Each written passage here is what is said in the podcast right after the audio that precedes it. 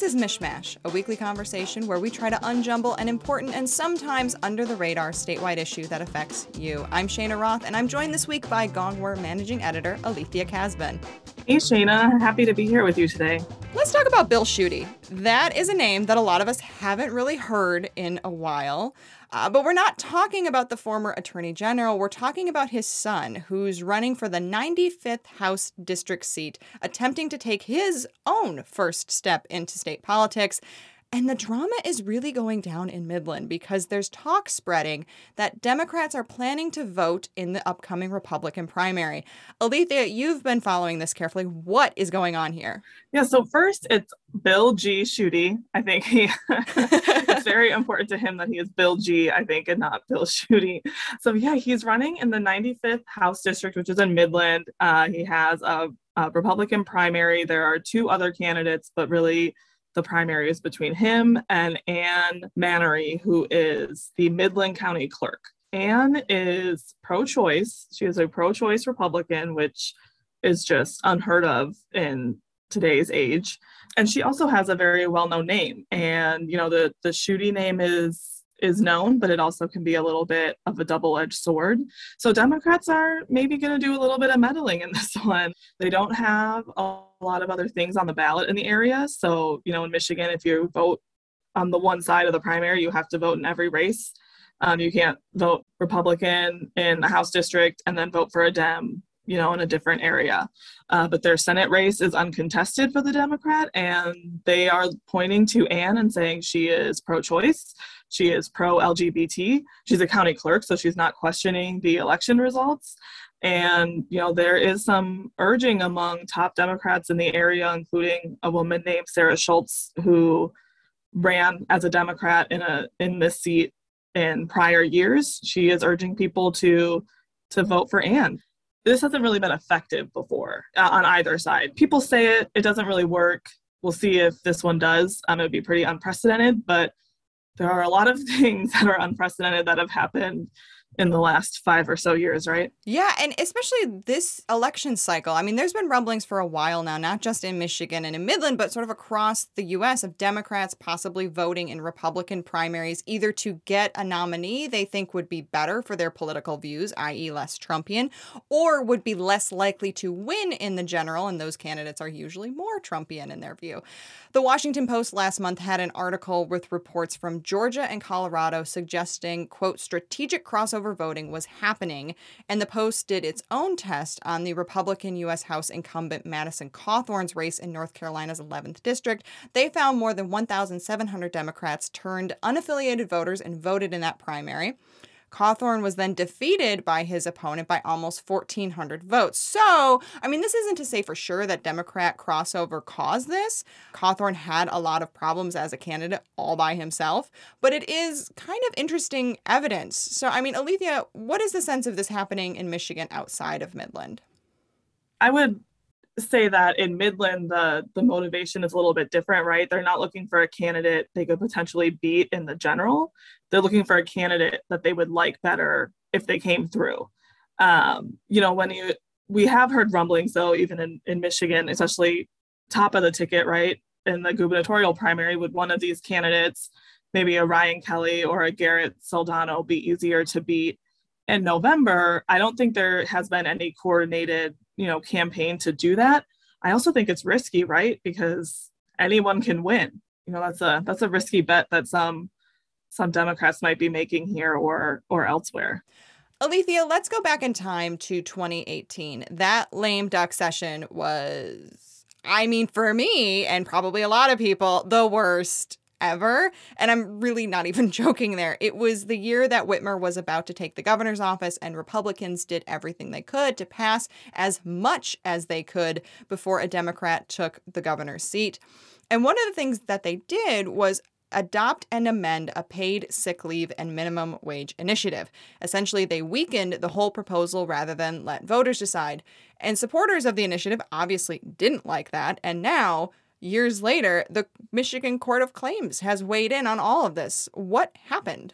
First, just let me say, please let's not go back in time to lame duck 2018. it was it was very intense. Uh, we're talking four weeks of 12 plus hour days. It was terrible. Hundreds of bills moving through. I remember sitting next to you and both of us just being like, make it stop. it was it was very tiring. But yeah, this adopt and amend strategy was, you know, one of the things that moves through then. Uh, the legislature passed those bills gutting the initiatives. And yeah, it, it feels like it was so long ago and now the court has determined um, at least one court the court of claims has said that that was unconstitutional that you cannot adopt an initiative to keep it off the ballot and then amend it in the same session. Uh, so this would be a really consequential ruling if it ends up taking effect. Uh, it's kind of a delayed effect so we have a few weeks and the state is actually asking you know for a stay while the appeal is pending. But if it did take effect, we would have, you know, a $12 minimum wage right now, and tipped workers would be making, you know, more than $9 an hour. Uh, they make 375 I think, right now. So this would be a huge change. Plus, there's, you know, we're all talking about the minimum wage. There's a paid sick leave requirements as well. I believe it's employers would have to provide one hour of sick leave for every 30 hours that someone worked. So that's obviously would be a huge change for a lot of businesses right now. What is the the process for for this initiative as of right now? I'm guessing there's going to be appeals. I guess how far could this go? Yeah, so I think that this will probably go to the Supreme Court and the question is, you know, will the judge stay the ruling while the appeal moves through? I would guess probably because it is just I mean, it would be a huge change and you don't want to go back and forth if the Court of Appeals reverses and then the Supreme Court changes that you know it would be very confusing for and, and burdensome i think for businesses to be like wait but what am i doing right now? Uh, so the uh, an official appeal has not been filed but the early paperwork of intent to appeal has, has already been filed and a stay has already been requested and we'll just see you know maybe we'll be talking about this again in another four years Speaking of ballot initiatives, the signature deadline is over and at least one proposal won't be certified. What's the latest on what we might see on the November ballot? Yeah, so the the one and only initiative that was that had signatures turned in did not actually turn in enough uh, valid signatures to make the ballot, which the board of state canvassers determined this week. So the Michiganders for Fair Lending, this would have changed regulations for payday lending. Those are, you know, the small short-term loans that can have very high interest rates. This would have put some limit on interest rates and some other things, um, but it will not be on, on the ballot in November. So now we're just left with constitutional amendments. So one is already on the ballot for term limits and financial disclosure. The legislature sent that to the ballot. And the state is looking at signatures for two, promote the vote, which, you know, does early voting, voter ID, those kinds of things. It keeps the voter ID law we have now. It doesn't have a stricter voter ID law. And then the abortion proposal that would put abortion rights into the Constitution along with some other things. So they both turned in a ton of signatures. Um, so I, I would guess that they're in pretty good shape, but the, the state will determine you know how many they turned in and give a recommendation to the board of state canvassers you know by the end of august and for people who are not as familiar with the ballot uh, process, once those signatures are certified, uh, there's still an opportunity for lawsuits to be filed against them to still keep them off the November ballot, right? Or are they home free once they're certified? Usually, once the Board of State Canvassers has acted, it's pretty difficult to find a way to keep them off the ballot, but certainly lawsuits can be filed. We've seen that, I believe, you know, voters, not politicians, the redistricting proposal um, had some lawsuits filed after it was certified i think challenging the language and things like that. Uh, so certainly that could could happen. Uh, but once you know once you're certified to get on the ballot it's you know it's pretty hard to determine or to keep you off the ballot. And then even once you know if voters approve them lawsuits can happen then too. You can say this language is too broad this and that you know there can always be challenges. But uh, you know generally if voters approve something it's also pretty difficult to to say that it you know shouldn't be valid. There's always room for lawsuits if we've learned. There's anything. always room for lawsuits.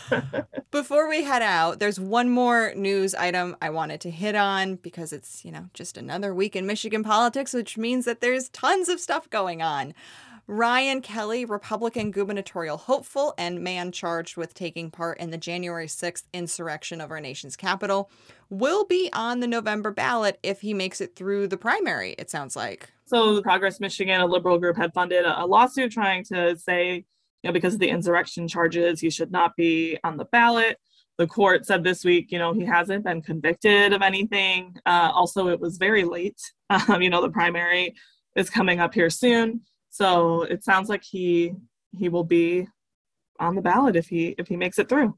We should note that Progress Michigan, which is the organization that was part of the lawsuit, their spokesman, Lonnie Scott, said on Twitter that they're reviewing the options at this time, but, quote, it's clear the court rejected not on merits, only on procedural grounds. Sure. So, you know, again, always room for lawsuits. Maybe they come and try again if he did make it through the primary. Uh, you know, that would I think make a little bit more sense just because it was so close to the primary when this one came through. But we still don't know if he if he'll go through his process in court before November. He still might not be acquitted or convicted by then. Well, we'll wait and see what uh, next week brings. There's never a dull moment in Michigan politics. Alethia, thank you so much for joining me here on MichMash. Thank you, Cheyna.